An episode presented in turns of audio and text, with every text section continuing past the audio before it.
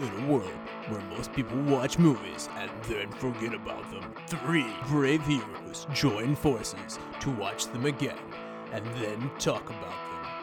Join them in their epic journey as they go back in time, a decade and beyond, to revisit and break down films from a vast array of genres.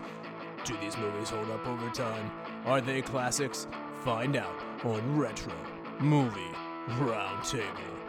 Starring your hosts, Brian Fry, Chad Robinson, and Russell Guest. Coming now to headphones in your ears.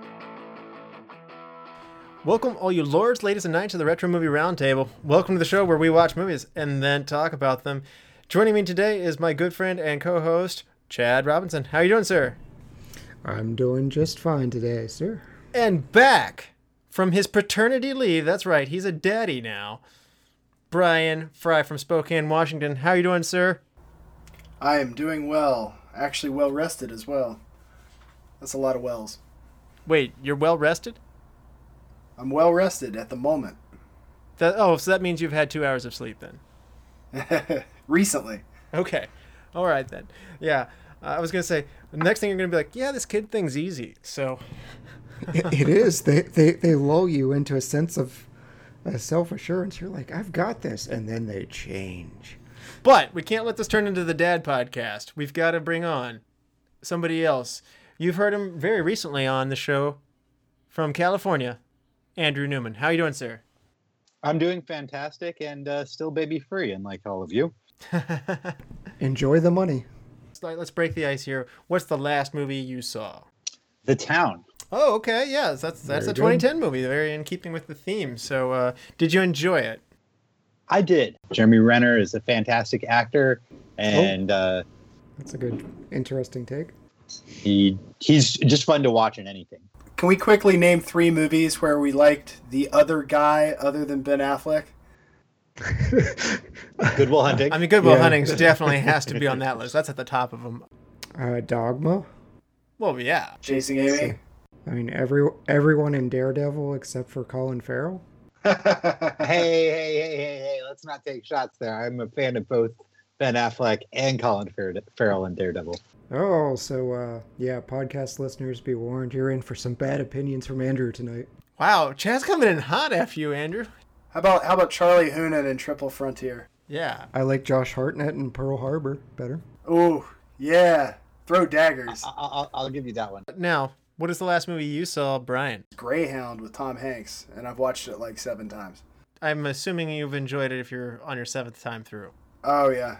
I'm telling you, the one benefit, and this was already kind of happening, so I'm not going to put this on COVID, but one benefit to being home and having multiple streaming services, I've really gotten to enjoy and appreciate and really thank most of these streaming services for having just top notch uh, production. Like the stuff they're cranking out is good. Yeah. Until Dis- Disney Plus wants thirty dollars for Mulan. That's Ah, ridiculous. take my money, man. Take my money. Oh, I don't know if I'm going to pay it for Mulan. I'm just saying that if they were like, we're going to drop five seasons of The Mandalorian, we'd like $100 a month. I'd be like, yep, here's 100 bucks. Thanks, Disney. Disney thankfully does not listen to this podcast, so they don't get any stupid ideas like that. They're just going to charge me. Chad, what about you? What's your last movie you saw? I watched uh, 2020's uh, Peninsula, which is the se- sequel to Train to Busan, uh, 2016's Korean zombie movie. Wow, you are hitting the horror hard this year. So, how did that go? I could see people appreciating the shift, but Train to Busan is just, it's the best zombie movie of the last decade, easily. Have you watched The Kingdom yet? Yeah, yeah. Yeah, I'm enjoying that right now. This one had a shift into more Hollywood and action. It wasn't, it's not Train to Busan, but you could still have a good time with it. And the last movie that I saw was Unstoppable, Pennsylvania movie. Yeah, filmed in Pittsburgh. Yep. Favorite headline from 2010. So, what what is your funny or favorite news story that you enjoyed that happened in 2010, Andrew? The decision. At the time, it seemed so important, and people from Cleveland were so angry at LeBron. And then after he goes to Miami and then comes back and wins him a title, people from Cleveland got a lot less hate in their heart than they said they were going to have. Fry, what about you? What's your favorite headline from 2010? I wouldn't say it's something I enjoyed, so it's not really a favorite, but the whole downfall of Tiger Woods was pretty engrossing. I don't think I watched it with uh, the animosity some people did, but more of a disappointment in someone who is very entertaining to watch really lose it. That and basically anything that Kanye West did. I haven't seen a collapse on the golf course like that since Happy Gilmore was taunted by the guy in the weeds saying, Jackass! now, Chad, what about you? What's your favorite headline from 2010? I'm going to antagonize Russell here, but the Los Angeles Lakers defeat the Boston Celtics to That win their can't be your 16th title. favorite. That can't be your favorite headline. You're a Spurs fan. You have to turn your Spurs fan card in if you do that. Hey, Chad, Chad, that was a back to back too, right? Lakers back to back. I think it, I think it was a back to back. You can get joy out of your pain. He can love that joy. That is literally one of my least favorite finals ever. We'll get to that later. And that so. just makes it better. It really does. All because we lost Kendrick Perkins. Sure. Uh, my favorite headline from the 2010 catalog is the KFC Double Down Sandwich. It is the purest American moment. It is it is the pinnacle of excess in America. It is a fried chicken slab with bacon, cheese, and another fried chicken slab, making a quote unquote sandwich. And uh, I don't know where the heart attacks were at the end of 20 by late 2010, but I'm sure they were going up. Patton Oswalt called that sandwich the Caligula of fast food.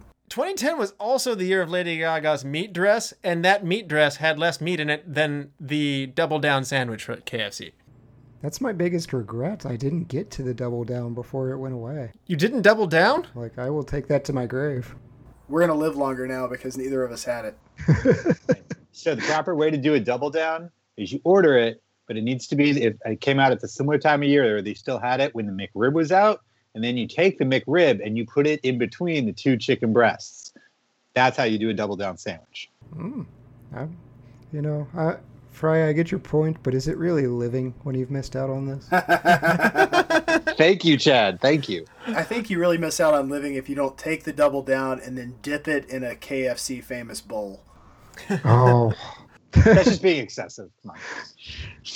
Now, what movie from 2010 did you not see but you wanted to, Andrew? Repo Men. Mm, Okay. Okay. Okay. Yeah, good choice. And Brian, what movie from 2010 did you not see but you wish you had? I actually have two that I was fairly uh, disappointed in myself for not seeing, but part of me just can't bring myself to watch them because I'm not sure how much I care. Uh, it's uh, 127 hours and uh, Monster. Oh, Oh, Monster yeah. was rough. I, I, I made I made conscious decisions at the time that I knew what happened in 127 hours, and I didn't really need to watch that. Plus, I was rock climbing at the time, so I was like, I don't need to put myself through that. Monster, I was like, hey, good for Charlize Theron. I don't need to watch that. yeah, yeah, that was that was a rough one. Brian heard she wasn't pretty in that, and he said, I'm not watching that. so, Chad, what movie did you not see in 2010 but you wanted to?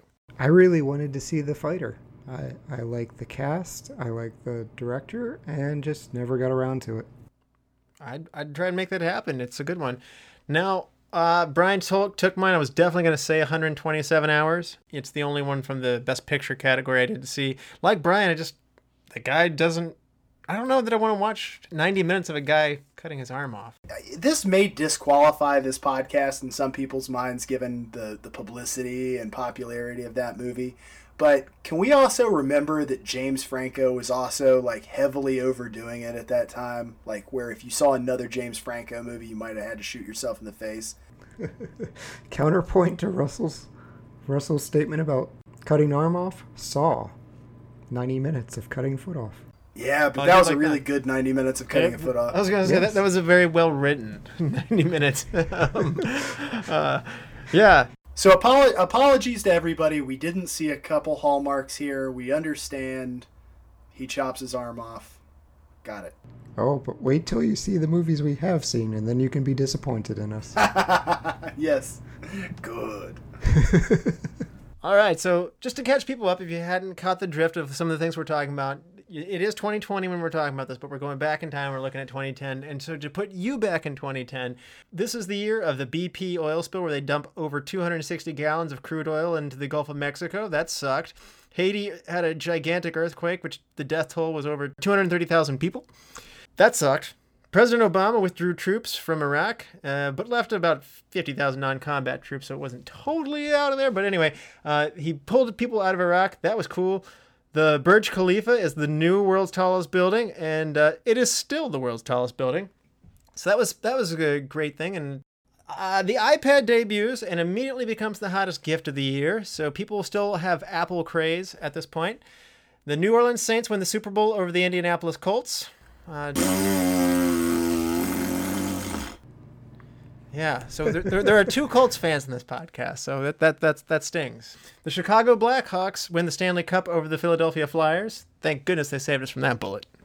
Yep. Uh, the Los Angeles Lakers beat the Boston Celtics, and I'm still crying over when Chad brought it up before. Uh, the San Francisco Giants won the World Series over the Texas Rangers, and the 2010 Olympics was held in Vancouver, Canada. Spain wins their first World Cup, and that was held in South Africa. Celebrity deaths include Dennis Hopper, Leslie Nielsen, Gary Coleman, Tony Curtis. Because how do you bring up the World Cup in South Africa and not bring up the vuvuzelas? Come on. Those things. Do you remember how annoying? Like, do you remember how annoying those things were? This is the like, year of the vuvuzela. You're right. Yeah, and how do you bring that up and not mention that? Or like, come on. Katy Perry uh, dominates the charts that year. She spends a total of 10 weeks at number one with three number one singles California Girls, Teenage Dream, and Firework. Kesha's also a big uh, hit on the chart. She has nine weeks at number one with TiK ToK and uh, We Are Who We Are. Dentists around the U.S. said, no, you cannot brush your teeth with Jack Daniels. Eminem's Recovery is the top selling album of the year, so Eminem is back in a big way, but also having a big year on the music scene. You've got Lady Antebellum, or now as they're known, Lady A, Taylor Swift, Rihanna, Lady Gaga, Drake, and Muse and Rise Against are all having a big year. Noah and Emma are the top baby names of 2010. Back to movies. Avatar is the number one grossing movie in the box office of 2010, but it was released in 2009. So Toy Story 3 is the highest grossing movie that was released, in air quotes, in 2010. So with that, Chad, do you want to take us through what happened at the Academy Awards? So for Best Picture, we had a couple nominees: King's Speech, 127 Hours, Black Swan, The Fighter, Inception, The Kids Are All Right. Why was that there? Uh, the Social Network, Toy Story 3, True Grit, and Winter's Bone. We have covered Winter's Bone, so check that out. Uh, but The King's Speech won. Uh, it also won the Golden Globe. For Best Director, it was Tom Hooper of The King's Speech, along with Colin Firth for Best Actor. Our Best Actress went to Natalie Portman in Black Swan. Best Supporting Actor and Actress came from The Fighter with Christian Bale and Melissa Leo. Our Best Adapted Screenplay is The Social Network. I'm still kind of disappointed it didn't appear or didn't end with uh, Mark Zuckerberg being the robot. Uh, best Original Screenplay. Zuckerbot. Best Original Screenplay was The King's Speech. Our best animated picture was Toy Story 3, and Inception cleans up the sound category with sound mixing and sound editing. Best film editing was The Social Network. Best cinematography again goes to Inception. Best art direction though went to Alice in Wonderland. Visual effects went to Inception. Best makeup went to The Wolfman. It actually won an award. That's stunning. Yeah. I feel like it needs to be disqualified just on the basis of being a bad movie, but go on. Yeah, yeah. Go go see the the 40s version. Um, and the third best score, Toy Story 3. Uh, Randy Newman composes "We Belong Together," or best song, and best score is "The Social Network." And there was a lot of overlap with the Golden Globes, but Fry, do you want to take the Golden Globes?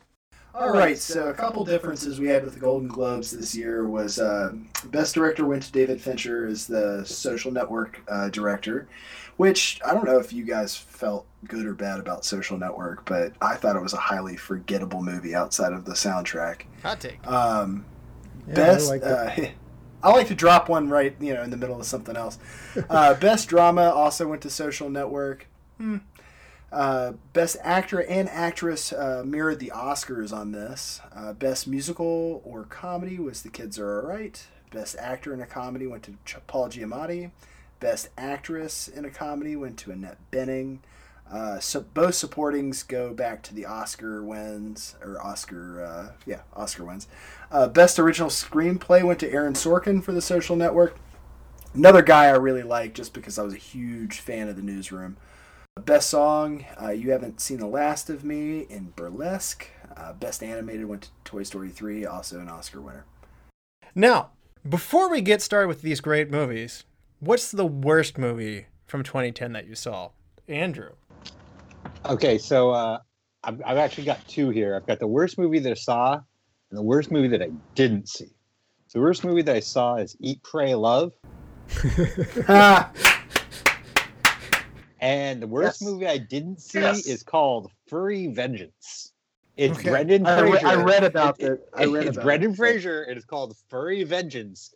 Go Google it, and then you, I'm pretty sure you'll agree with my decision to not watch it.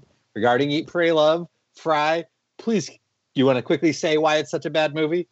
I've got so much hate in my heart for both the book and the movie. You know, the, the double standard that this movie creates in my mind of the husband doing everything in his mind to try to keep the woman he loves, and the woman being like, mm, kind of not into it anymore. I'm going to go do the world. If you made a sex swap on this, and it was the guy being like, I'm not really into this marriage anymore and piecing out, they would be crucified. It's like Dollhouse that we had to read way back when. this this movie in infuriated me. Now it wasn't. I'm like I'm like curious now. Like I just want to see like Well, here's the thing. All right, no, no, no, just I don't like the premise of this. It's not a bad movie. I just the, what happens in it is dis, like it's preoccupationally distracting for me. what, what is your what is your worst movie of 2010? I I think I'm gonna go with either Avatar: The Last Airbender because I I I actually went into that kind of curious and hopeful, and And this is why you can't trust Shyamalan. It's like, I'm going to wait on Devil. Thank you. Yeah. So uh, yeah, I'll, I'll go. I'll go Avatar. The other one that I saw, and I did see this on streaming service too, was Skyline. Skyline was brutally bad. Chad, what's your worst movie of 2010? Alice in Murderland. uh, this was actually the movie that uh, kind of re jump started my dive into horror. Um, it was unfortunately this movie, and it was I, I B movie is polite. This is a D movie. The Cheshire Cat was literally a girl with a pair of cat ears on. They were at a costume party or something. It was just, it's terrible. Honorable mention to the Nightmare on Elm Street remake for completely ruining my favorite horror franchise. This was a, uh, but that uh, Alice in Murderland's off of a manga book, right? So it's also a, a graphic novel. Uh, I don't know. I got this one off of Amazon Prime. It was Prime Video, and just I, I think the source material is actually a Japanese comic on this one. oh, So you guys are going to be proud of me on this one because my worst movie. This is going to throw you for a curveball.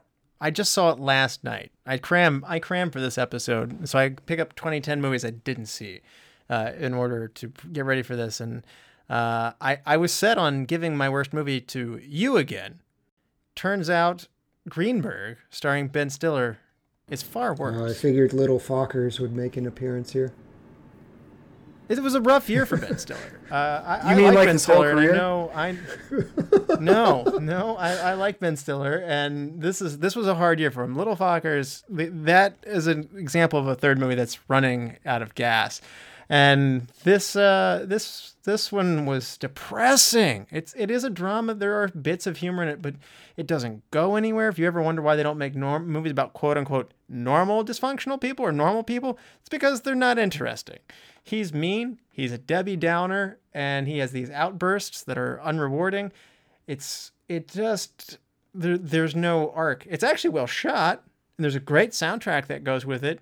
But it's a half star movie for me. I really didn't enjoy it, and um, you again looks great compared to this. So Chad, I feel like this is a pinhole into the shroud that Russell's been wearing, and then if maybe we introduce him to enough bad Ben Stiller movies, he'll really just like the facade will just strip away from all the other ones that he's loved, and he'll be like, "Oh no, he really was terrible all along."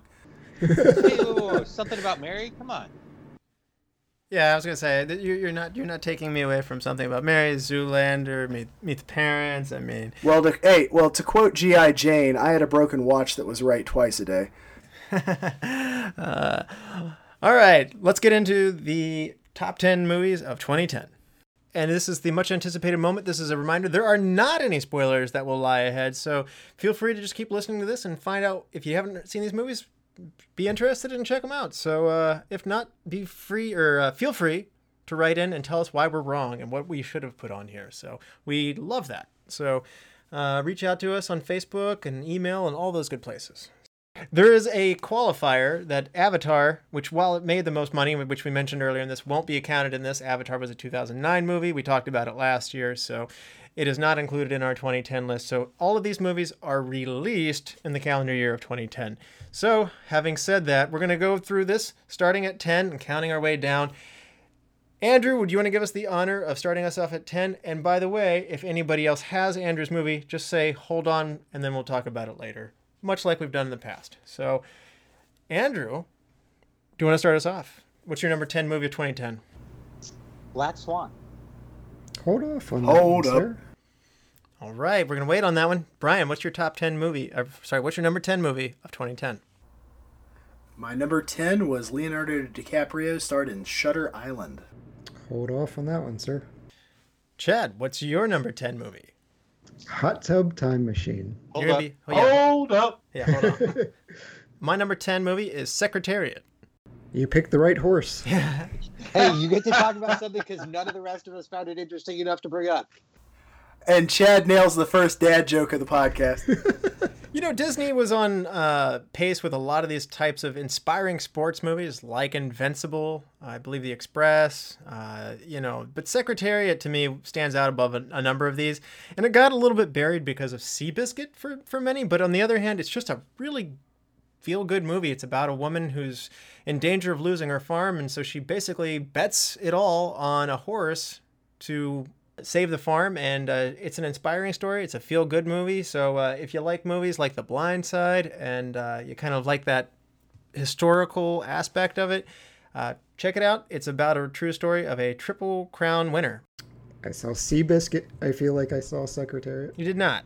Oh, I, I did see it. I saw it a long time ago, and for me, it was forgettable. And you know, you could do better things with your time. Wow. Okay. All right.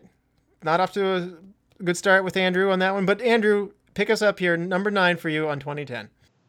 Inception. hold up. Hold up. Wait on that one. Wait on that one. Brian, what's your number nine movie?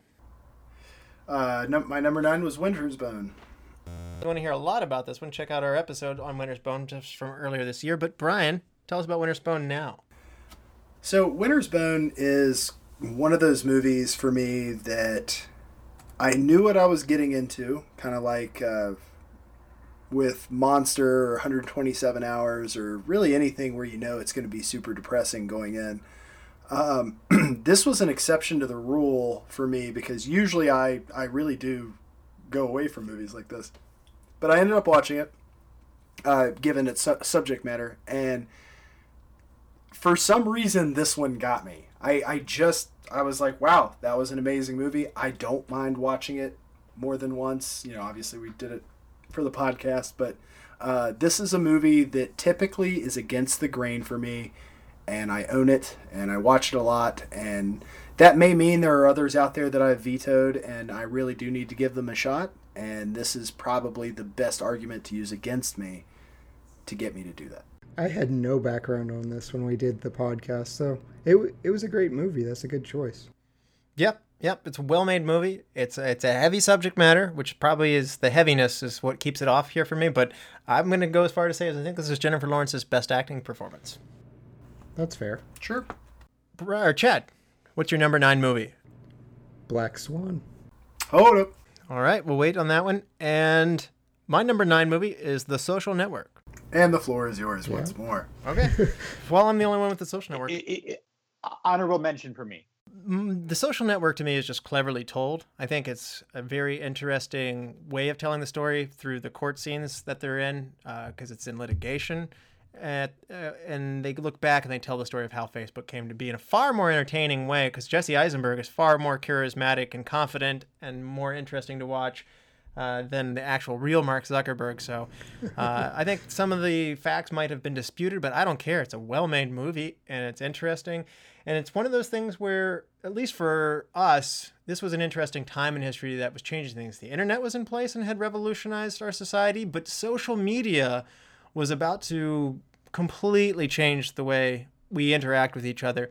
And it's it's one of those things you don't often think about enough just to think how much this really changed the way we are and what made it happen. Who is that vision that made it that way and the story behind that. And I think this movie's going to hold up even well past into the next generation because it's a well-made movie about somebody who built an empire. That started. I I feel bad poo pooing on this movie sometimes because it wasn't a bad movie. It's not something I ever would care to watch again, but it's just kind of one of those things that I, I watched the whole thing and I was like, okay, thanks for that. Cool soundtrack. Done. By the way, come visit us on Facebook at Retro Movie Roundtable. No, I didn't give it a thumbs up. I, I honestly probably saw it more because I knew Trent Reznor and Atticus did the soundtrack, and I'll pretty much listen to any other soundtracks. So I was like, okay, well, let's watch the movie. I think for me, it's I, I don't like Mark Zuckerberg. It still manages to depict him in a decent light. I mean, there's some scummy stuff, but it's the same reason I I don't watch any of the Jobs movies. Like I I don't.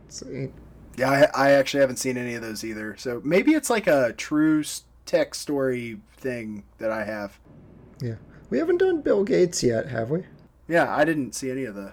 I'm looking forward to the new one where Bill Gates is trying to get everyone microchipped and control the world. Andrew, you ready to move on to your number eight? I'm guessing this will be. Uh, I'll be surprised if anybody else has this. Saint John of Las Vegas. Negative. Tell us about that. Uh, so it is it came out uh, in January 29, uh, uh, no, January 29th, 2010, but I think it had come out to some film festivals before that. So I was double checking to make sure we were within the release date. But it's an interesting movie with Steve Buscemi and uh, Romany Malco. People might know him from uh, Weeds. And uh, it's a movie about a couple of uh, insurance fraud guys who uh, have some shenanigans going on and a trip out to uh, the area surrounding Vegas. And Steve Buscemi, as normal, just as you know, fantastic with quirky roles. And uh, it's just a fun little offbeat movie uh, that just got some really interesting parts, and I enjoyed it quite a bit. It's more memorable to me than I think mm, a lot of the movies that came out this year. Uh, where you said uh, the social network something you'd watch, but you wouldn't necessarily like watch again. This is something that you'd watch, and then you might be like, "Oh yeah, watch this again." So just looking at the cast right now, I'm like, how much is this movie and how do I acquire it? Wait, wait, wait! I got a movie that you haven't seen yet. No, I haven't seen this. That's unusual. Fry's normally the guru of the bunch of Had, us had here. anybody else seen this? No, I haven't heard of it. No, For hosting a movie podcast, it's not like I see every single movie. So No, I'm. I listen. I, I love stuff like this because this is this is exciting. I can't wait to watch this. I uh, I'm inhibited. I'm inhibited by getting to too many movies because I can't watch a movie without talking about it for 90 minutes now. So um, your poor your poor wife. um so Fry, what's your number eight movie? Uh, my number eight movie, and I'm probably gonna be alone here, is called Remember Me, and I'm gonna get roasted for this, but I'm I got a cop to it. Well, I don't remember. Remember Me. What? Tell tell us about Remember Me. So Remember Me was kind of a play at Brownie Points uh, with a wife. Well, then girlfriend. Well, no, we were married at that point. Yeah, all right, wife. So anyway. Oh, The podcast. So you were married, but you had a girlfriend. Go on. I took them both because I liked it. Um, anyway, uh, this movie was about. It's basically a love story. I mean, it's not something that I would ever typically really go for, but it was the first movie I had ever seen Rob Pattinson in that wasn't Twilight, and I was curious to see if he could act, and uh, and that's why it's on my list. I was so surprised by this movie. It was a heartfelt movie. Um, I really like uh, Cooper, who plays uh, the the girl's dad, and I, I just this movie took me off guard, and I really wanted to kind of pair it next to Winter's Bone because it it really went to show me that I should stop judging just based on cast, except where Jared Leto's concerned. Just Poor real quick, did you say that? Did you say that this was the first thing you'd seen Robert Pattinson in that wasn't Twilight? or Harry Potter. No, I, I had to consider it for a second. I I do seem to forget Harry Potter uh, sometimes, but anyway, um, since since then I actually actively look for Rob Pattinson's movies because I enjoy him as an actor. Uh, the King was fantastic. I can't wait for this next Christopher Nolan movie. I really want. I, I'm I'm happy he's getting out of that shadow, and I just hope he keeps doing what he's doing. Go see The Lighthouse right now. Oh, I own it. Yeah, that was so good. Yep. No, I'm, I'm actually excited to see what he does with Batman. Yeah, I, I am too. I, the first thing I told Jess was like he's gonna get crucified for this, just like Affleck did, and I think he will surprise people, like Joaquin Phoenix Joker surprised people. Yeah, maybe so. I mean, hey, Michael Keaton got criticized a long time ago, and he was awesome. So, I mean, we should uh, wait and see. If they'll just cast Cobie Smulders with him, then we have Batman Sparkles and Robin Sparkles. Chad, what's your number eight movie? How to Train Your Dragon. Uh, that was on my honorable mention. Chad, why don't you tell us about How to Train Your Dragon? I love Lilo and Stitch, and the people that designed Stitch also designed Toothless for How to Train Your Dragon. I enjoy Jay Baruchel. He does the voice of Hiccup in this movie. It's charming, it's different, it's not part of the Disney or Pixar groupings, and it's just a lot of fun. Uh, a cool setting, cool story with Vikings and dragons, and it's it's a good time. It is solid. I, I'll, I'll back you up on that one. I didn't. It didn't make my list. It. I just missed my honorable mentions, but it's it's a it's a good time, and I'll, I'll back you up on that one. Andrew, you sound like you'd seen it.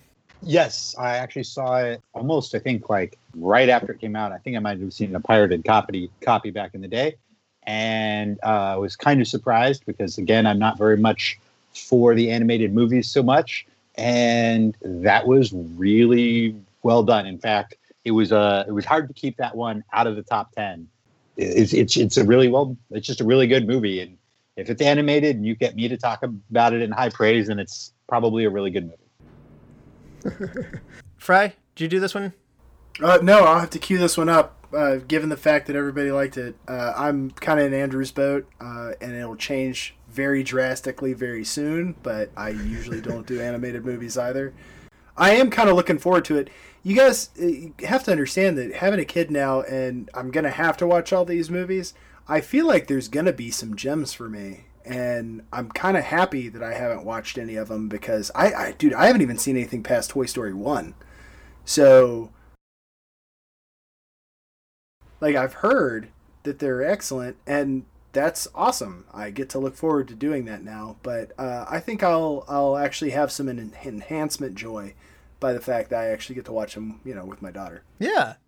Now I'm for gonna for the go, first time. I mean, I'm gonna follow up Chad's animated selection with my number eight movie, which is Despicable Me. Oh, that's a good one. Man, I'm the uh, my three are unique at this point. Um, uh, I, I did actually see that one though. Yeah.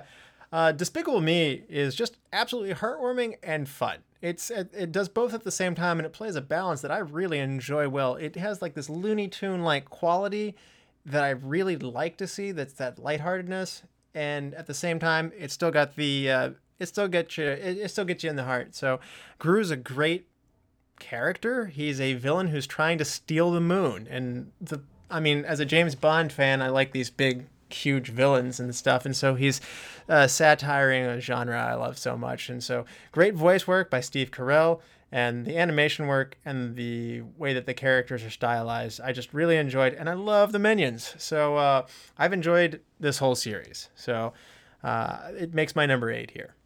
Very good. You know, uh, I, I've got to I've got to do a, issue a correction here. I saw Minions. That's okay. Oh, oh, yeah. Go see Despicable Me. It's much better. So Chad, you saw Despicable Me.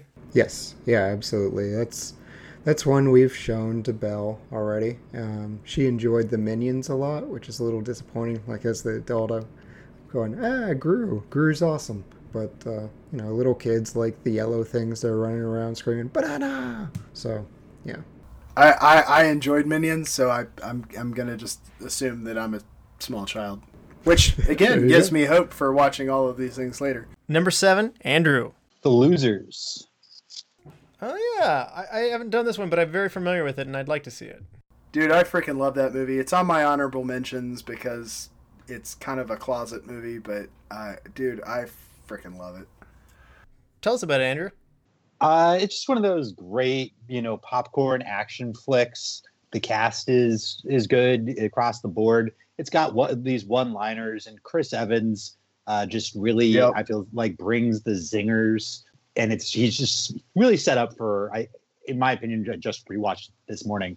He does a lot of great work. Uh, Idris Elba. Try what's the, the main guy? I'm forgetting his name. I'm sure you know. Richard, three names: Richard, Richard Dean Morgan, Jeffrey Dean Morgan. Yeah, Jeffrey Dean. There we go. He, d- you know, he's good. He just kind of is his.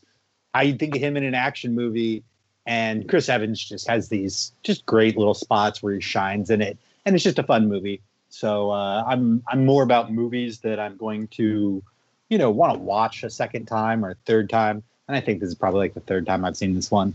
So uh, it stands up. I haven't seen that one, but uh, I think I just added it to my list. That sounds really intriguing. I like Chris Evans. Yeah, it, it's a comic book movie too. So this is uh, this was kind of an under the radar. You know, when they were doing stuff like Thirty Days of Night, when they were doing V for Yeah. Vendetta. This was a this was another hats off to another uh, graphic novel, and you know I'm not even sure. Uh, you know, you tend to forget how you see cer- certain things, but man, I was, and this is a young Chris Evans too. Like you really get to see where he matured into a Captain America kind of character, but you know he's much slimmer. You know he's he's definitely got this wit. It's more the Human Torch him than than the Captain America him, and you can kind of see how he got one part, and then to see his maturity into the to the Captain America character is is pretty cool too. Yeah. Now, number seven for you, Brian. Oh, uh, number seven for me is Kick Ass. Speaking of comic book movies. Mm, okay. uh, freaking love that movie. Uh, there's there's really not a lot I've got to just compound on this, but Nicolas Cage's part in the movie is awesome. Chloe is awesome. It was the kind of start to the main character's career, and he, the way he's changed as an actor is also pretty much equivalent to how I feel about uh, Chris Evans. And you know he's super young in this and if you see uh, A- aaron taylor johnson in anything recently i mean he's freaking built now. Uh, you may have seen him in the new godzilla movie. Oh, yeah. Uh, or uh, savages i mean he's he's like a legit dude now but if you go back and watch this you're like oh wow really that's same guy and uh, it's it's just cool that he started kind of started with this and then then moved on to some other movies that I really liked. So it's nice to to get one of those. I'm gonna follow your career because I, I liked it from the beginning, kind of guys. It's a fun movie. It's a it's it's very violent and has that it carries that R rating for sure, but uh, at the same time it's it's a lot of fun. So it's very playful.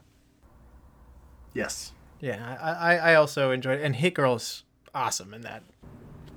Yes, she is. Yep. I, I, Fry covered it all, and yeah, I I like Nick Cage. I like when he shows up in my movies. Yeah. Just just to tie it all together, he also plays Quicksilver in the Marvel universe. All right, number seven for you, Chad. Shutter Island. Think you might be the high uh, the high pick on this one. Do you want to tell us about Shutter Island? Yeah, uh, Leonardo DiCaprio horror mystery thriller movie. Uh, I love the setting and the uh, the investigation, the mystery behind it, and it always gets a special ranking in my heart when it has horror in the subtitles, and my wife enjoys it. Uh, it could be because of Leonardo DiCaprio being present, but I'm fine with that. Uh, it, it probably got demoted a little bit on my list just because I saw the ending coming. I was a little disappointed about that, how they wrapped it up. Uh, the the previews really spoil a lot for it for you. You can infer it, but it's if you're not if you didn't get to it in 2010 or before, if you hit it for the first time, you're missing all that. So you're in for a really good movie. Yeah, Shutter Island though. I, I I really enjoyed this one.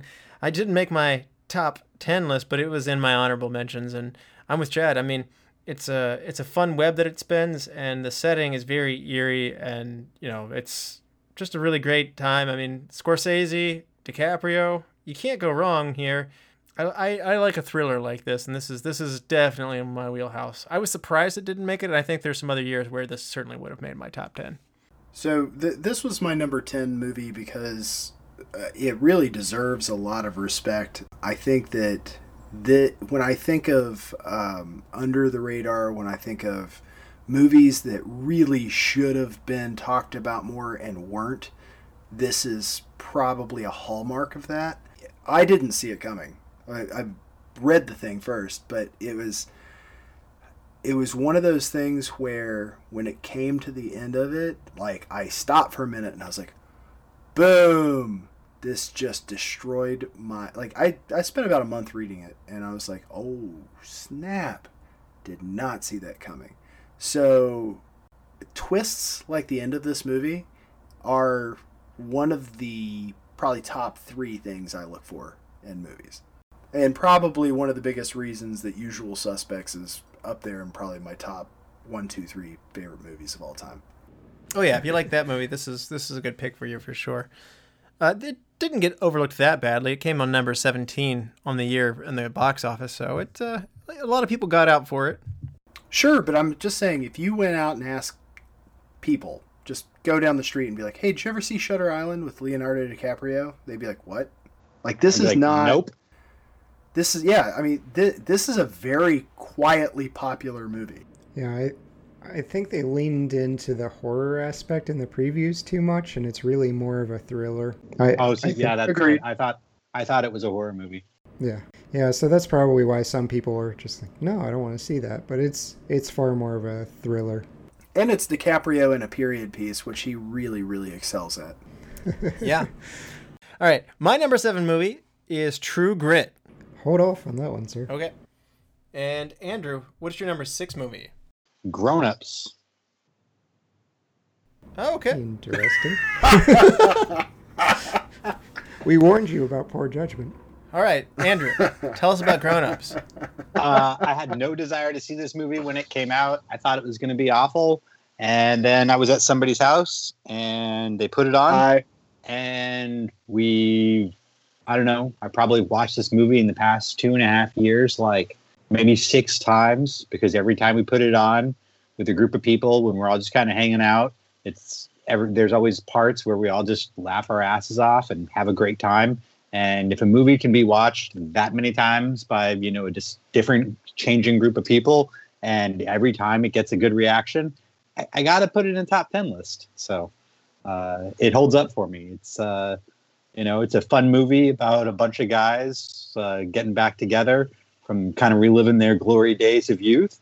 And it's just a fun family movie with a bunch of good actors that are like, hey, let's make a kids movie. can you give me less than sixty seconds to do a long-winded diss? Go ahead, Brian. Just do your thing. So, in Neil Gaiman's American Gods, the only thing that give gods power are people's belief in them. So, as older gods diminish in their belief structure, they diminish in power. Andrew is one of those people that are keeping Adam Sandler alive. And it's it's literally it's just- there's like five people out there that are doing it, and he is one of them.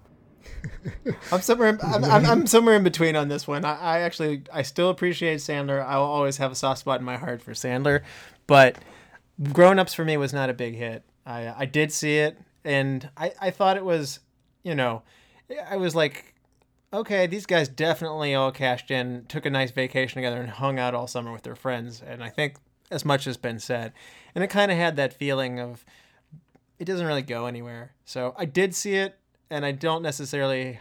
I didn't enjoy this movie as much, but I I do still like Sandler. So I'm gonna have Andrew's back on on Sandler. Just maybe not this movie. Uh, I did see it. I have it ranked at number 66 on the year so far of the ones I saw. There's a pertinent meme that I'll post on our site for this. There's a picture of Chris Farley and a picture of Adam Sandler.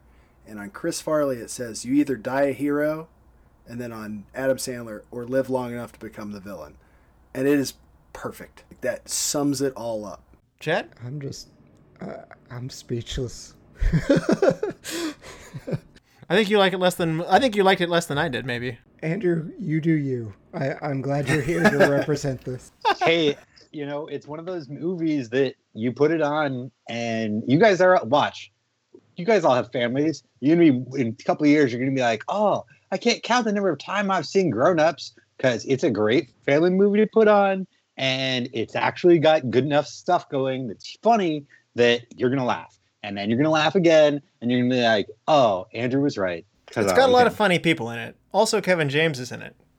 This sounds like Russell's experiment with Talladega Nights. He's like, it's funny, and I didn't laugh once. See, now you've just now you've now you've lost your credibility there, Chad. So It's not a funny movie, man. I see myself living more of the This is 40 life. Hmm. Okay. All right. So num- number six. Uh, wait, sorry. No, no. Yeah, number Yeah. number six. Brian. Uh, this is where I've got King's Speech coming in. You know what? It's my number six too. So if you want to talk about it now, you can. Uh, this was a great movie. Colin Firth is one of those people that I sometimes avoid, basically due to Renee Zellweger, and That's fair. it's a it's a mistake though when he's not in a Bridget Jones movie. Uh, obviously, with Love Actually and the Kingsman. Kingsman movies, Yeah. and uh, yeah, this guy's awesome, and he does he crushes this movie. Helena Bonham Carter was awesome. I mean, this is one of those historical pieces that has you know relatively little action sequence in terms of time period. And what a great movie! I, I still like. I went to see it because it was nominated, and I've been patting myself on the back for it ever since because it was that good. Yep, it was great. I I, I didn't get to it until way later, uh, but it is a very very well made movie. It is interesting in terms of.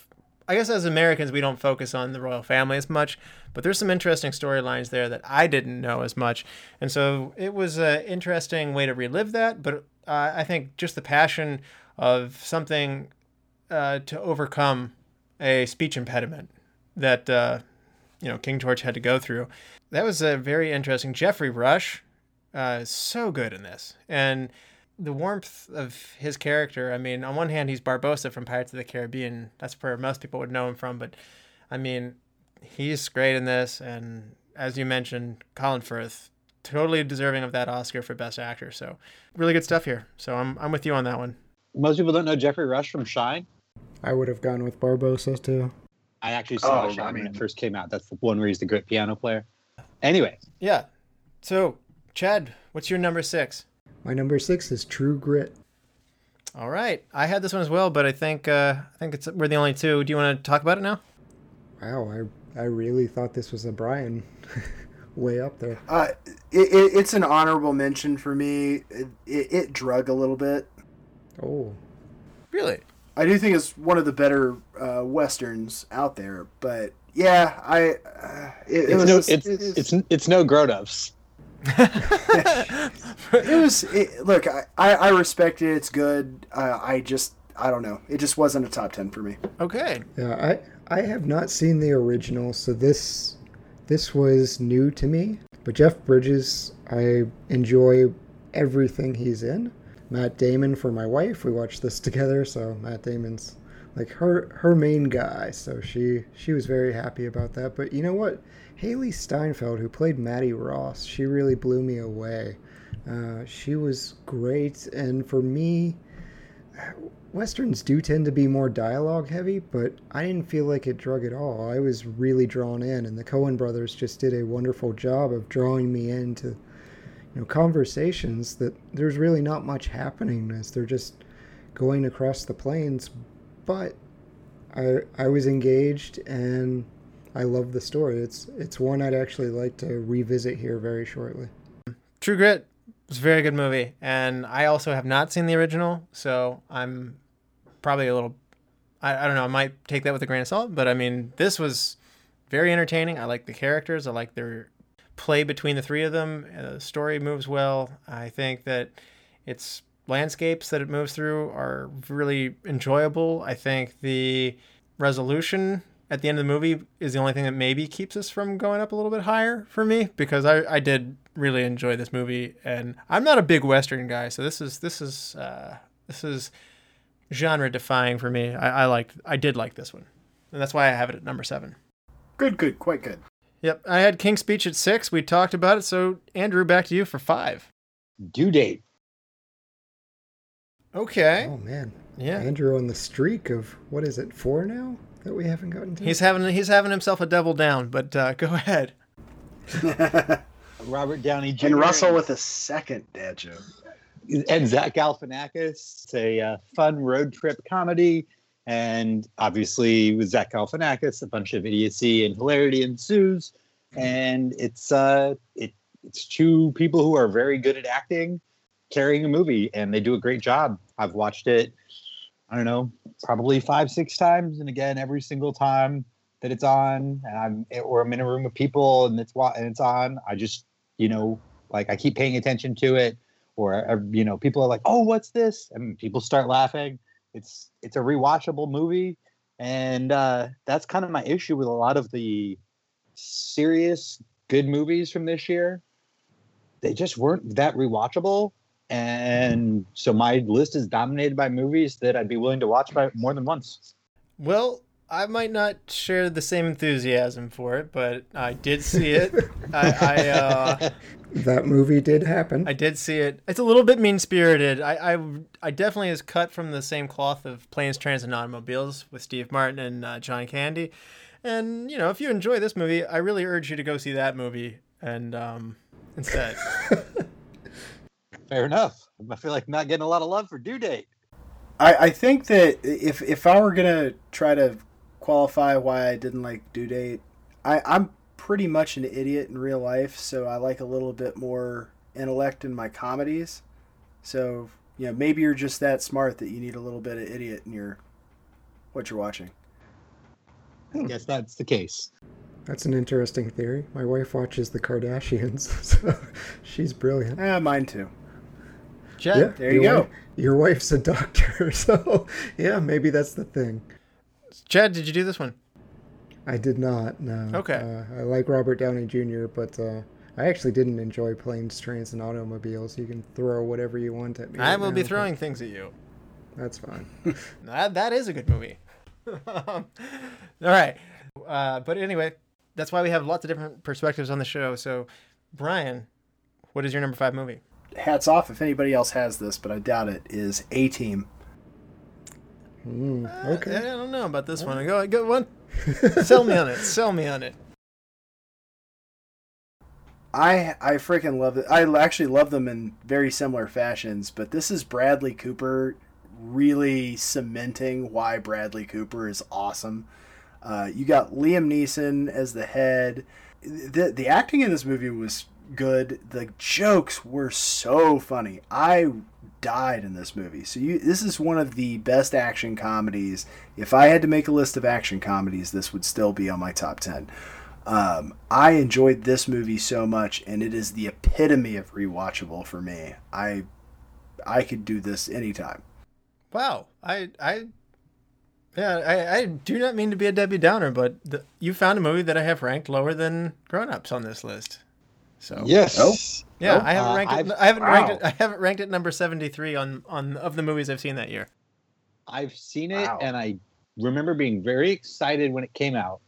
I remember watching it and I haven't really ever been excited to watch it again. So Huh. I might give it a rewatch because you know we like a lot of the same action comedies, but yeah, you're uh, you're slow, swimming in solo waters there. Yeah. I just didn't think it was fun. I just didn't think it was fun enough. I didn't really feel like. I mean, I don't have a lot of connection to the source material, so I think that would help. I didn't It either. doesn't. I I, th- I think I may have watched one episode of the A Team at some point in time. I, oh my, you guys are killing me.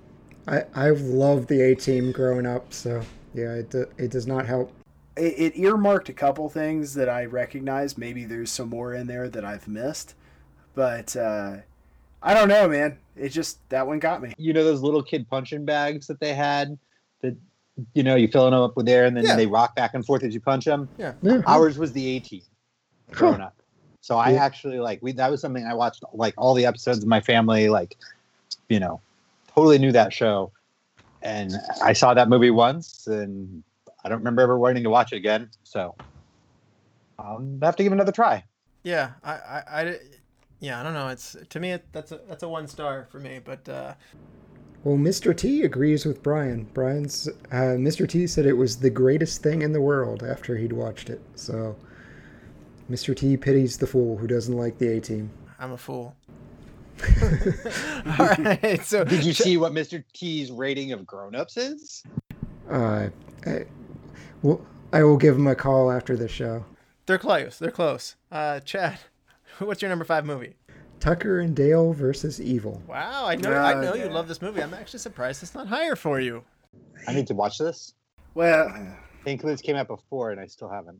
Yeah, it's a tough crowd ahead of it. I really do love this. This is a movie that I can show to just about anyone and they have a great time.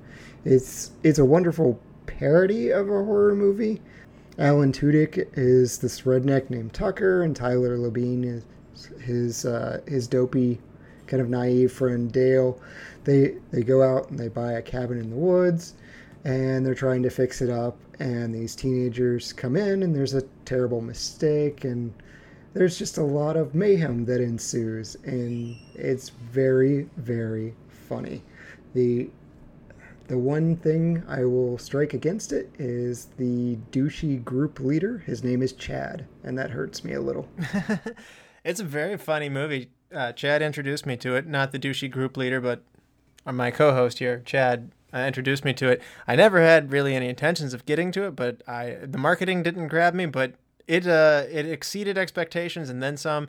It's violently hilarious. Uh, you know, there, there's some over-the-top violence, so if you're opposed to that, then it might not be for you. But uh, it, it's a very fun time.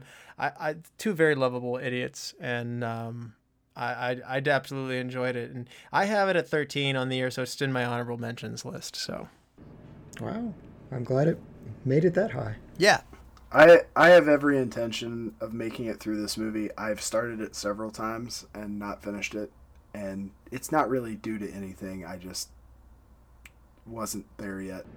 Oh man, it's one of those movies I can pop in anytime. well, the next time you want to watch A Team, watch this instead.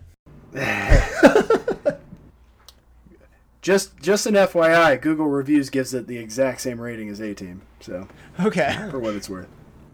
Ouch. my number five movie is The Other Guys. Okay.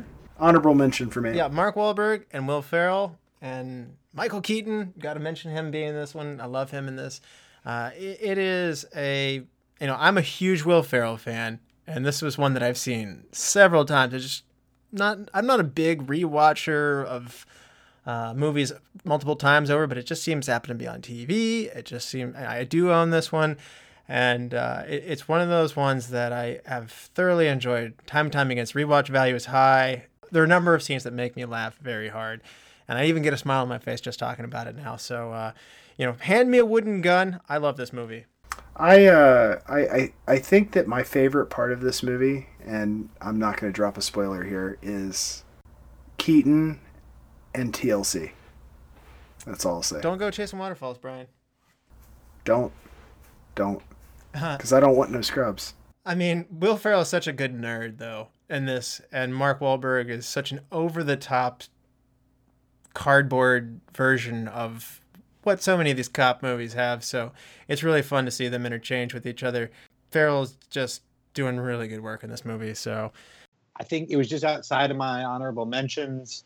Um, I think that Will Ferrell is just not like. Don't get me wrong; he's got some excellent work. Okay, but he's just not quite as high for me as I think he might be for some other uh, people on this podcast. So Oh yeah, I'm I'm a huge Will Ferrell fan, so yeah, no doubt about it. Eh, No, he's very hit and miss for me. So I, I'm I'm kind of in between Russell and Chad on this. Yeah, I, I'm not a fan. yeah, yeah. Yeah, Russ, you- do you answer the phone, Buddy the Elf? What's your favorite color? no, but maybe I should. what a disappointing movie that was. Everyone praises it so much. wow, Chad. So uh, the other day we were I was having a conversation about what the uh, proper term for a male version of Karen is, and one of the nominations was Chad.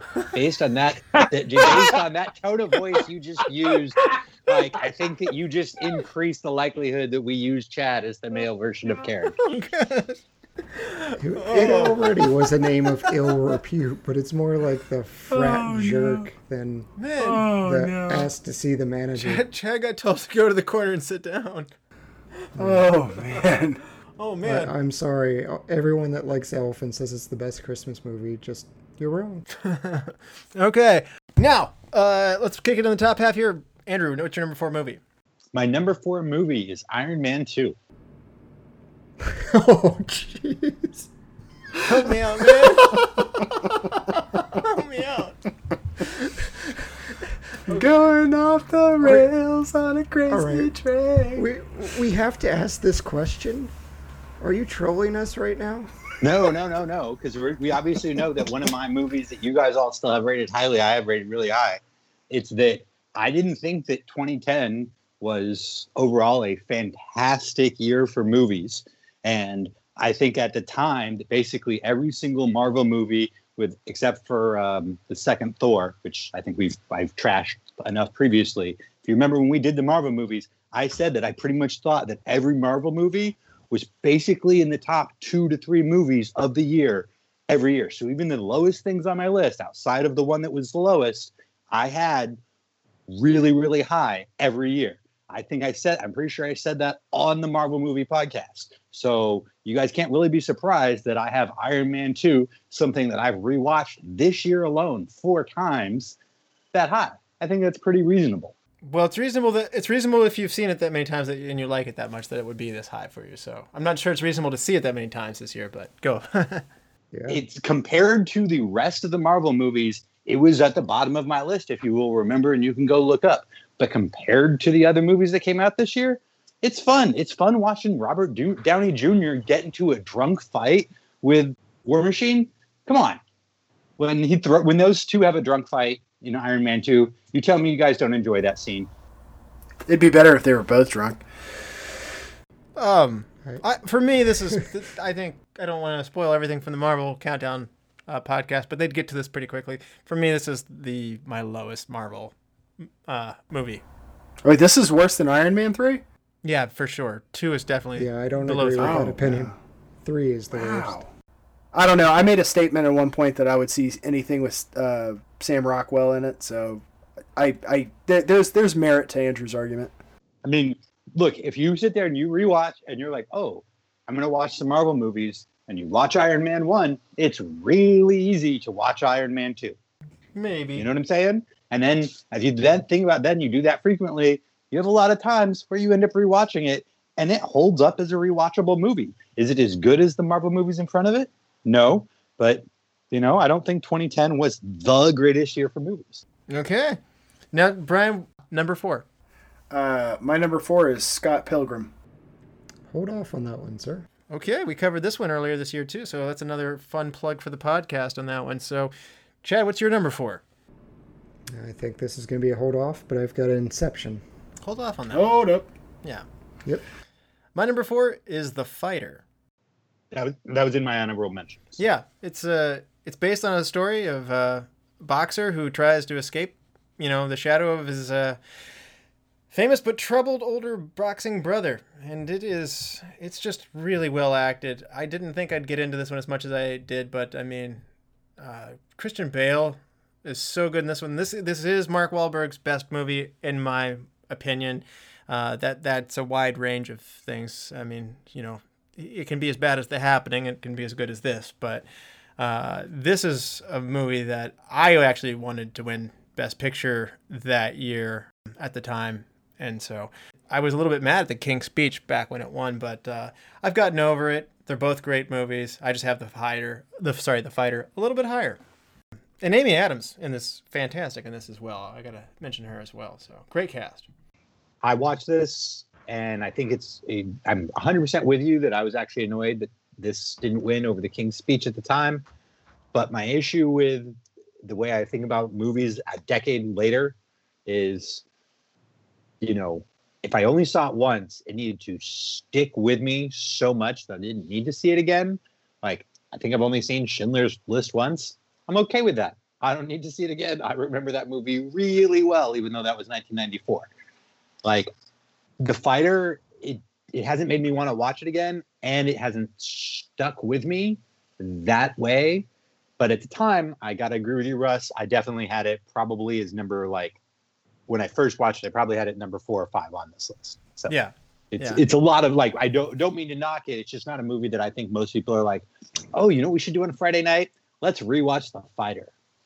I don't know. I've enjoyed going back to this one, and like I said, Bale is just so great in this one. He absolutely transforms his body. You just forget you're even watching Christian Bale in this one. It's it's amazing. He totally deserved his Oscar in this one. So I'm I'm trying in my head to draw parallels on like we had spoken before in the podcast about how I didn't think there was a bad hockey movie. Well, I don't really watch hockey. I don't watch boxing either, and I have a harder time watching boxing movies and enjoying them. Cinderella Man was probably one of my favorites, but even that one I've I've only watched maybe two times. So I don't know if that's why I just steer clear. I, I can tell you right now that Million Dollar Baby didn't do boxing any favors because I wanted to shoot myself at the end of that movie. So I I I don't I don't watch fighting. I don't care to watch fighting, and it makes it difficult for me to really dive into a fighting movie. If Oh, you if you need to watch a good boxing movie, you want to watch Gladiator from 1992. Trust me on this. Like, to give it the first 20 minutes, and if you're not like, okay, I'm I'm into this, I'd be shocked for all three of you. I had several that were like a failure to launch. I tried to watch Southpaw and got 20, 30 minutes into it and stopped. Rocky. Try tried to watch Warrior. Uh, I've seen several of the, the Rocky movies, but again, it's it's been years. It's not something I'm like, oh, I need to watch some Rocky right now. Check out Gladiator; it's much better. I would recommend Raging Bull. I think that's Well, oh, dude, the I watched that for a film class in college, and I was like, well, that's the only time I ever need to see that. I love that movie. Uh, yeah, I don't know. I just have a harder time with it. Uh, like I said, uh, you know, I, I watched Warrior, and it was fine, but I, I, I don't know. It's just, it's just not something that that speaks to me. Okay, back to 2010 though. Andrew, what's your number three? She's out of my league. Okay, Jay Bruce. The Pittsburgh movie. A It- very it- Pittsburgh it is movie. a Pittsburgh movie. It's a is a movie that I had not seen until a couple of years ago. Just think that it's really well done uh, of a movie of a particular type, where it's the romantic comedy of, you know, we have this beautiful woman who's got all of these amazing attributes, and then there's the dorky nice guy, and they make fun of that but yet do oh, just an excellent job of doing the movie that it, it holds up and it's almost more of a romantic than the romantic comedy side in the terms of actually really making sure it has you know some good plot and that they're not just mailing in certain scenes to call it a romantic on the romantic comedy and i i know very few people that have sat down and watched it that dislike this Yeah, it was a fun movie. It's uh, it had some weird things. If we live in Pittsburgh, and the weird scene at the Warhol Museum where there's like cocktail hour, that was very strange, and they made their airport look really ghetto. but yeah, it, It was is. it was a fun movie. My takeaway Yeah. from that movie, for, uh, if I'm remembering correctly, Alice Eve, it, it was one of those like, man, Alice Eve looks like so many people. Elias, Elisha Cuthbert. Yeah. Well, that was generous. I mean, it's just, well, she also looks like young, young Kidman. Kidman. There's, a little, bit, of. Um, I'm gonna blank on her name now. Uh, Wolf of Wall Street. Margot Robbie. Like, Like, That's generous. there are times where I see her and I'm just like, that's wait, stop, no, okay, wait. Like she has aspects to her look that people are like confused. No, it's a fun one, and honestly, this is a rom com that I believe was actually geared more for the male audiences. It's told from a male perspective, and I think that it is a very sweet movie that puts it into that rom com genre. But I, you know, we don't have any ladies on this podcast today, which is regret regretful, and I'm sorry to say, but um. I, I want to say that this is a rom com made for male audiences. And I think that's probably why it went down for us better here as we talk about it. But it'd be interesting to hear how that went down from a female perspective. Sure. Uh, my number three is Black Swan. Wow. Okay. Uh, you're the high one on this one, I think. You want to talk about it? I viewed this as I, I'm usually a, a poo pooer on uh, Aronofsky's work. I, I You are. I'm surprised. I don't want to make this comparison stick because I'm just using it as a because they have one similar thing, but it's like M Night Shyamalan. Like they either really wow me or I'm like, wow, that was terrible. Where it differs is I agree that Aronofsky's work is is singular. I mean, they're they're all pretty much good movies, but most of the time I would never touch them again. I've probably talked about several of them negatively over time. This was one of the best psychological thrillers I've ever seen. And I was happy I took the leap to see it. I bought it and I, I just I felt like I got to join the club a little bit with this movie because I'm like, no no no, I like this one. Look, look, no, no, there's one I like. Here, this one. That's it- it's not dissing his other work. Requiem was a great movie, and I cursed the day I watched it. Yeah, that sounds about right. I have to live with that in my head the rest of my life, and honestly, f him for it. For me, Black Swan, um, this is where I don't do myself any favors, but I, I kind of had it in the slightly overrated category. It's, it's a good movie. And what it has going for it is style, presentation, and atmosphere. It's really good on across the board and all of that. So praising a lot of the direction. The story itself and the journey that it takes you on, I'm not sure was very fulfilling for me. And so that's why I didn't have it joining here. And I also kind of I was a little bit bitter at the you know as well when I if I had to go back and look at it, I would again give Jennifer Lawrence the Oscar for uh for this year. Oh man. I don't disagree with that. Uh, so I had Black Swan 10, and I have to say that, you know, I, I went in with basically the knowledge of, you know, one premise of the movie. I was really impressed at the psychological thriller aspect of a movie about a bunch of ballerinas. Like, it was good. It, it like it was better than I expected, and I was not at a particular point. It kind of lulled, and I was like, okay, I was kind of expecting that, but I guess I, I'm just going to stick with it. And by the end of it, I was really impressed with it as a piece of, you know, as a piece of art. I've only seen it the one time because I watched it for this. It was worth watching. So if you were a listener and you haven't seen it, I highly su- recommend watching Black Swan. Yeah. Now, Chad, did you have this one on your list? You're, you're as big of a Natalie Portman as they come. Yeah, it, it made my number nine. I'd actually just watched it this week. Uh, the only reason it's not higher is I'd I'd watched a movie that was made prior to Black Swan. Uh, it's a Japanese movie called Perfect Blue, and this is very very similar to Perfect Blue.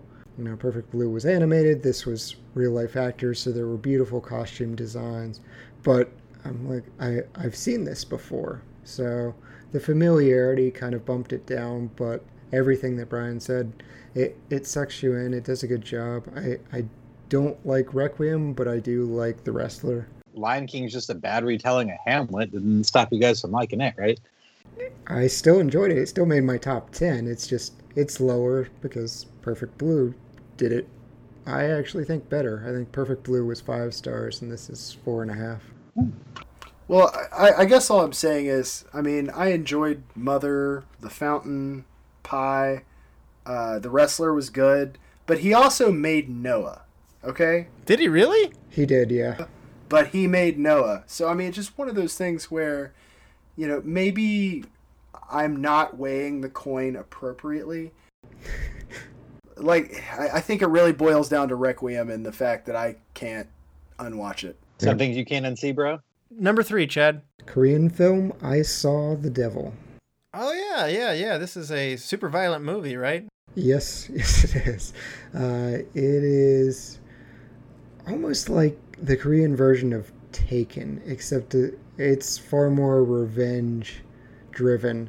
And it's just fascinating. It's this very skilled individual that is hunting down a criminal, and he just spends over an hour and a half hunting him and tormenting him and playing with this guy who's committed a crime against his family. And it's a fascinating movie. I highly recommend, even with subtitles, you know, if that's a barrier, you'll be really entertained by I Saw the Devil. Okay. So my number three, and in full disclosure, this is totally in my wheelhouse. I'm a comedy fan first and foremost. I love comedies. Now I have Hot Tub Time Machine. Nope. Hold up. We're gonna wait. Wow. Wow, I thought I, I thought I was overrating that one. Okay, great. Well, wonderful. Uh, Andrew, what's your number two? Get him to the Greek. Okay, yeah. Tell us about Get Him to the Greek. So, Get Him to the Greek is meant to be a sequel to Forgetting Sarah Marshall. It reprises Russell Brand as Aldous Snow. And if for one reason and one reason only why Get Him to the Greek stands up across the test of time is Stroke the Furry Walls. It is a fun movie about a rock star needing dealing with his personal demons while um, you know going out to do a performance and it's got a lot of hilarity. I remember when I watched it with a group of people that it was just one of those things that we were all just like, okay, that's a movie we're gonna watch again. Like that's like that was fun. That was good. And Russell Brand, uh, he had this small bit part in one movie, and he turned it in. He was, did so well that they made another movie. I wouldn't want to be Jonah Hill uh, being responsible to watch after him. I had a hard time leaving this off my top 10. Um, I, I made a conscious decision to choose either that or Hot Tub Time Machine to put on here just for some parody's sake.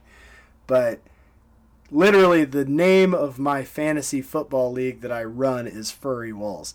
This movie is hilarious. If you've not seen this movie, I think it flew wildly under the radar, especially when I talked to people to, about it today. This movie is so funny. And if you haven't seen it, you got to. I guess I have got to see this movie. I didn't know it was a sequel or even pseudo sequel to Forgetting Sarah Marshall. I actually really did enjoy that. It's Russell Brand's character is the only carryover. And and a couple commercials. That's a bit concerning because I'm not a Russell Brand fan, but uh, Uh, you might be after this. I'll give it a shot. Yeah, this is the perfect vehicle for Russell Brand, I think. I, I myself have this kind of in the middle for me. Like, I, I, I enjoyed it, but I also haven't found myself wanting to return to it. And uh, it's not been the showstopper for me. But, uh, you know, I did enjoy it at the time, and uh, I've, I, I, I kind of have it, you know, with middling rankings. Uh, Puff Daddy in it is one of my favorite. I, I don't even think you can call it a cameo given how much he's in it, but it's Oh, it's not. No, no, no. Who do you mean? Do you mean P. Diddy? Sean Combs. Sean Combs' character in this movie is Oh, excellent. I'm sorry. He's just Diddy now. I, I messed that up. Yeah, he's Diddy. He's billed as Sean Combs. Sean Combs' character in this movie is very funny. Can we say how impressive it is that you can say so many different names and we all know that you're talking about the same person? Like, kudos to him for having that many names that we all know to be the same guy. But Prince can make up a symbol, and we know that. I'll go with. I'll, I'll, all right. If I have to go cameo, I'll go with Lars Ulrich's cameo. Uh, number two, Chad. Fry, number two. this is where I've got Hot Tub Time Machine. nope. Excellent. I like it. I like Excellent. it. No, I'm, I'm I'm joyous. Chad, number two. Tangled. Tangled is a Disney animated feature. It's about Rapunzel. None of this is probably sounding appealing to the all male podcast members I've got on, but this is one I actually fought for to get my wife to see. Uh, Bebe Neuwirth, uh, who plays Lilith in Cheers and Frasier, she is the evil stepmother in this. Um, there's a great sidekick character in the chameleon Pascal. Even Flynn Rider, uh, I think that's a character Fry would like a lot. He's sort of a Han Solo type character. Uh, still not watching the movie, Andrew, but uh, it's got great music. Mandy Moore is the voice. At Last I Saw the Light is one of the great songs. And as Belle says, it's not scary. So my daughter likes this. There's a there's not that 90s Disney somebody's got to die a horrible death or someone turns into a giant dragon. So it's great for little kids, but uh, it's also a movie that I really enjoy. I overlooked it at the time, but with your high uh, ranking, I'm going to have to give it a second watch. I've seen it. I remember it being, for again, somebody who's not super high on the uh, animated movies. I remember Tangled being, uh, you know, pretty good. Like, not something that I want to rewatch again. But if you're into that kind of movie, I think that uh, it's probably a very good direction to go. I try to think about parents' feelings when I think about all those parents that didn't have Disney Plus. So my number two is going to be Inception. Uh, hold up. And Andrew, what is your number one movie? I think you kind of showed your hand a little bit ago, but uh, tell us your number one movie. Hot Tub Time Machine. Yeah, buddy. I, lo- I love this movie. I I want I can't wait to hear you talk about. It. Okay, so when this movie first came out, I'll be honest, I was more excited about the cast than the premise. I kind of thought it was going to be one of those where you got a pretty good cast and it's probably just going to be stupid, and that's okay. I like a lot of movies like that. And I think that this movie really did something a little deeper than that. And it shines. It's not just fun on a rewatch, it shines on a rewatch. Whether or not it's uh, the Winter Soldier being the bad guy. Yeah, I actively get excited to rewatch this movie. Like, it's one of those things I have to keep myself from overwatching. So, like, when I first saw Superbad, I laughed so hard that my stomach hurt at the end of the movie. I was actually begging the credits to end because the credits were funny. And I went back and rewatched Superbad, and it had lost a lot of guster. And this movie, I really have to like pace myself to not overwatch this because I still enjoy it that much. yeah, this is this is a comedy I'm on board for. I could not take it out of my top 10. It is my number 10, but it's quotable. It's the cast is great. I love Craig Robinson. Anything he shows up in, I'm just happy. Um, the the Cusack the Cusack parallels from his work in the 80s. It's uh, it's it's deliciously awesome. And Crispin Glover. Darn it, that's what I was that's what I was going to say. Crispin Glover, like, oh, he doesn't he deserve just such a special. You know that's you know that's like he's his favorite character that he's played basically. Like that's the one thing that he's played that he's like, yeah, anytime they want to like do that up again, I'm down. Huh. I'm a huge Cusack fan. I'm a huge fan of comedies. I love skiing, and you know, just so many things. My Venn diagram come together here. This is the perfect vehicle for Rob Corddry. He's really good in this, and uh, not just as being a funny jerk, but to Brian, to Andrew's point, there's actually well constructed characters. It's a well written movie, and for such a preposterous over the top premise, they really work. They work it and they're playful with it. And just really good chemistry between Cusack, Craig Robinson, Rob Corddry, and Clark Duke. Che- uh, and you get some Chevy Chase in there too. Like that was. I love Chevy. Yeah, that was like Yeah, that- such a good little accent to make a, a, a good movie even better. Absolutely. They have wonderful references. It's it, a good comedy, I think, writes at smaller fine-tuned levels and there's stuff that's happening in the background of this movie there's small things that you catch upon rewatch and that's why it's such a strong movie at rewatch most comedies don't achieve this level in my opinion and i mean it's crude it's over the top and that's going to rub a few people the wrong way but i love it it's uh, it's irreverent and it's just so so funny and i i watch this one probably once every winter particularly around Christmas. It's not a Christmas movie, but just the fact that it has snow in it and starting to be cold outside. So often, Mary and I will pop it in while we're wrapping presents, and it's just a big hit at our Totally house. agree. So, uh, it's like it's cold outside. Put it in Top Up Time Machine. All right, Brian, what is your number one movie? This is where I've got Inception. This was uh, one of the chain of Christopher Nolan take my money movies. I would say that if you take, you know, you take Batman out of it and and some of his earlier work, this is really the founding piece that is making me look forward to his next movie so much. I, I just it was a cool premise. I even like the stuff making fun of it because it's not even that it was unwarranted, but the stuff making fun of it's funny. So I, I've I've gotten so much joy out of every angle of this, the the the lighthearted uh, you know jabbing at it, but also the fact the movie was excellent. Yeah, but that darn horn from the trailer is now in every single movie trailer. The wow. Could be a goat, man. Inception is my number two movie. I absolutely love this. This is a visual feast. This is a mind bender. I love mind benders. It's very well written. It demands a second viewing. I have. This is probably the best movie for keeping me in the dark for as long as possible because I was pretty far in this movie before I got my feet under myself.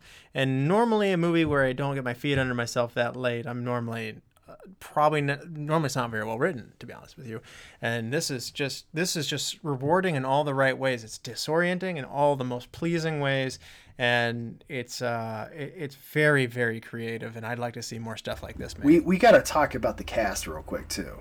Yeah. This cast, I don't know who the casting person was for this. I'm sure that's easy to look up. But oh my god, you can't get out of the top eight or nine without being like, yes, yes, yes, yeah, oh, yep, okay. If you haven't seen this movie and you read through the cast and you're like, oh, I'm a pass, there's something wrong with you. Because this cast was phenomenal. I was sold. It's, it's like Leonardo DiCaprio and Joseph Gordon-Levitt. Yep. El- Ellen Page, Tom Hardy, Cillian Murphy, Marion Cotillard, Ken Watanabe, Michael Caine.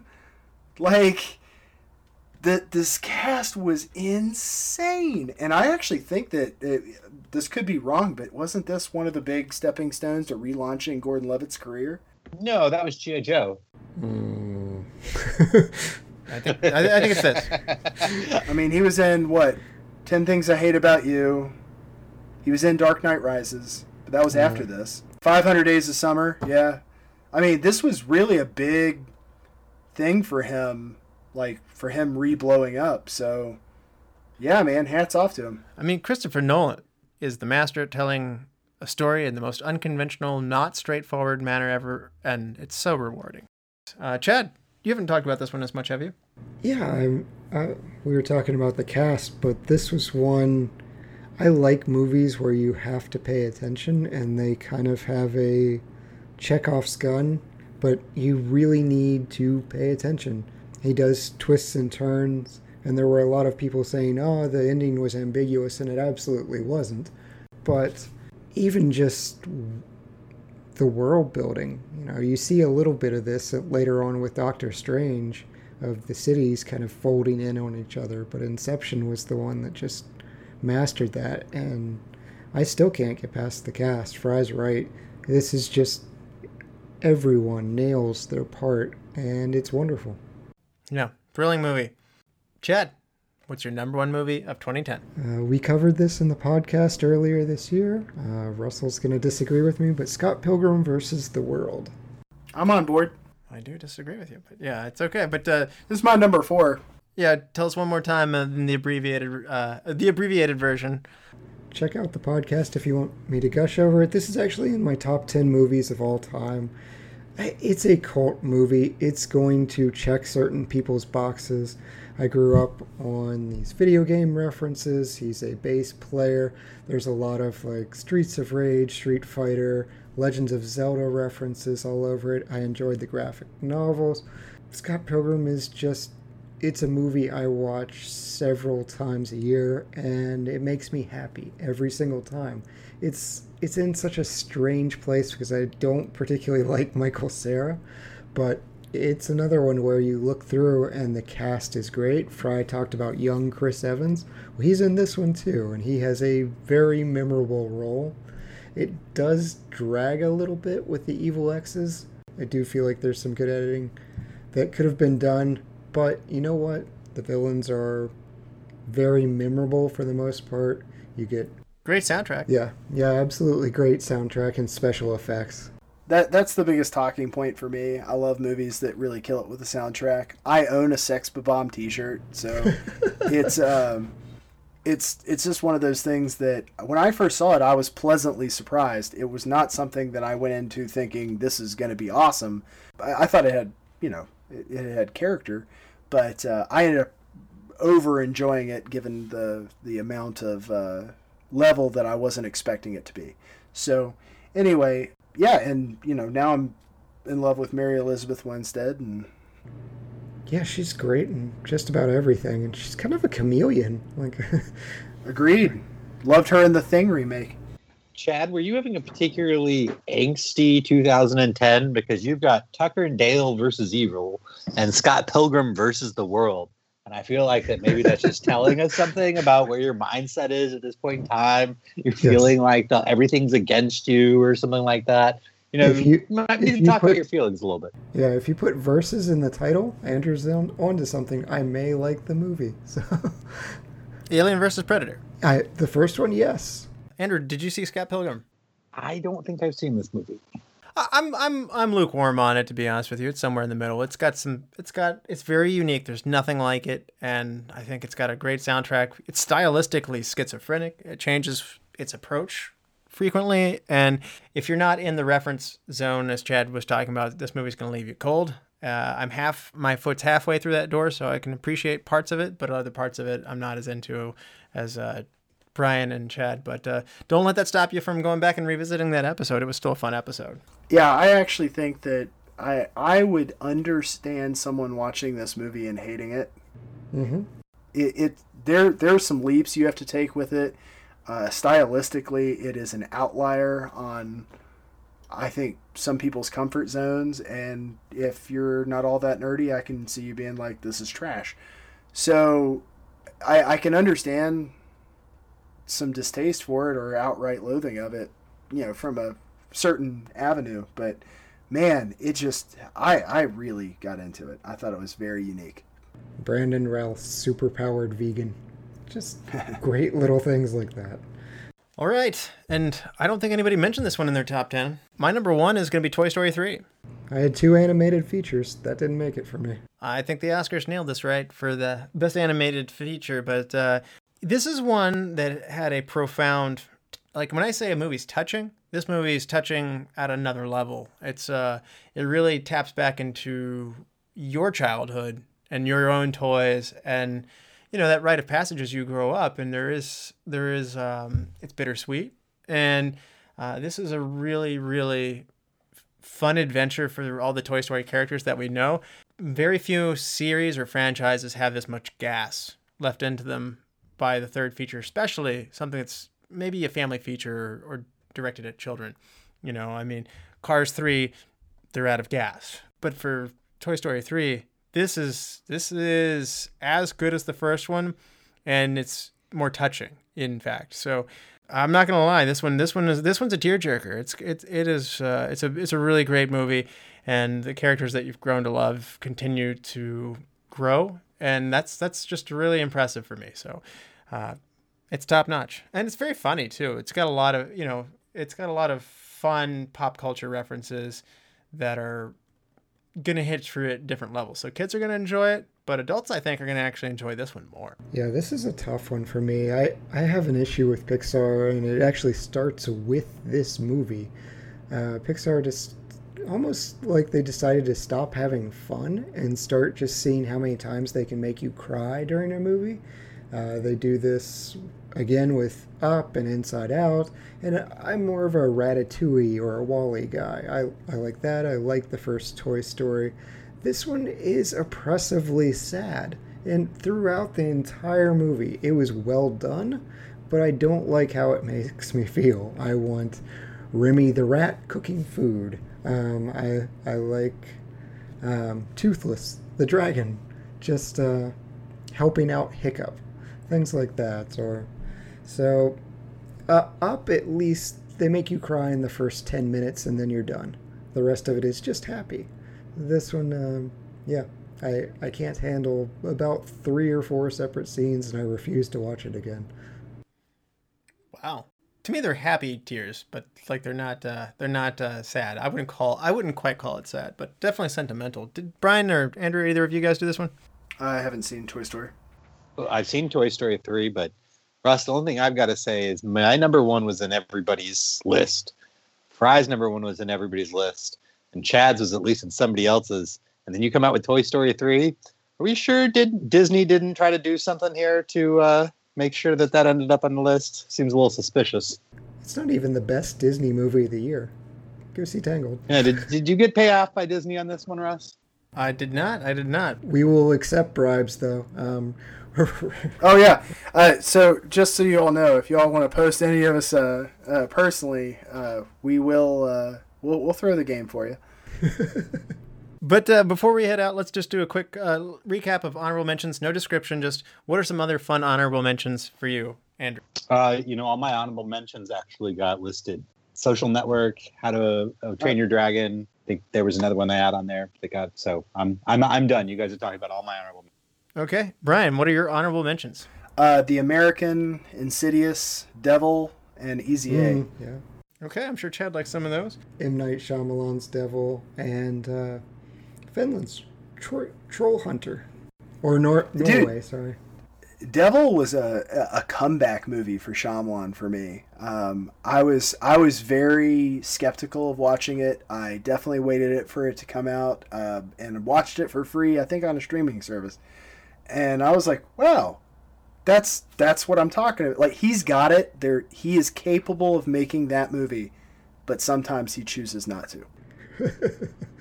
I have a list of honorable mentions as well. I've got uh, The American, Guilty Pleasure, not gonna lie, but I do enjoy it. Clash of the Titans, uh, Death at a Funeral, Shutter Island, TL or D- uh, Tucker and Dale versus Evil, Let Me In, and Alice in Wonderland.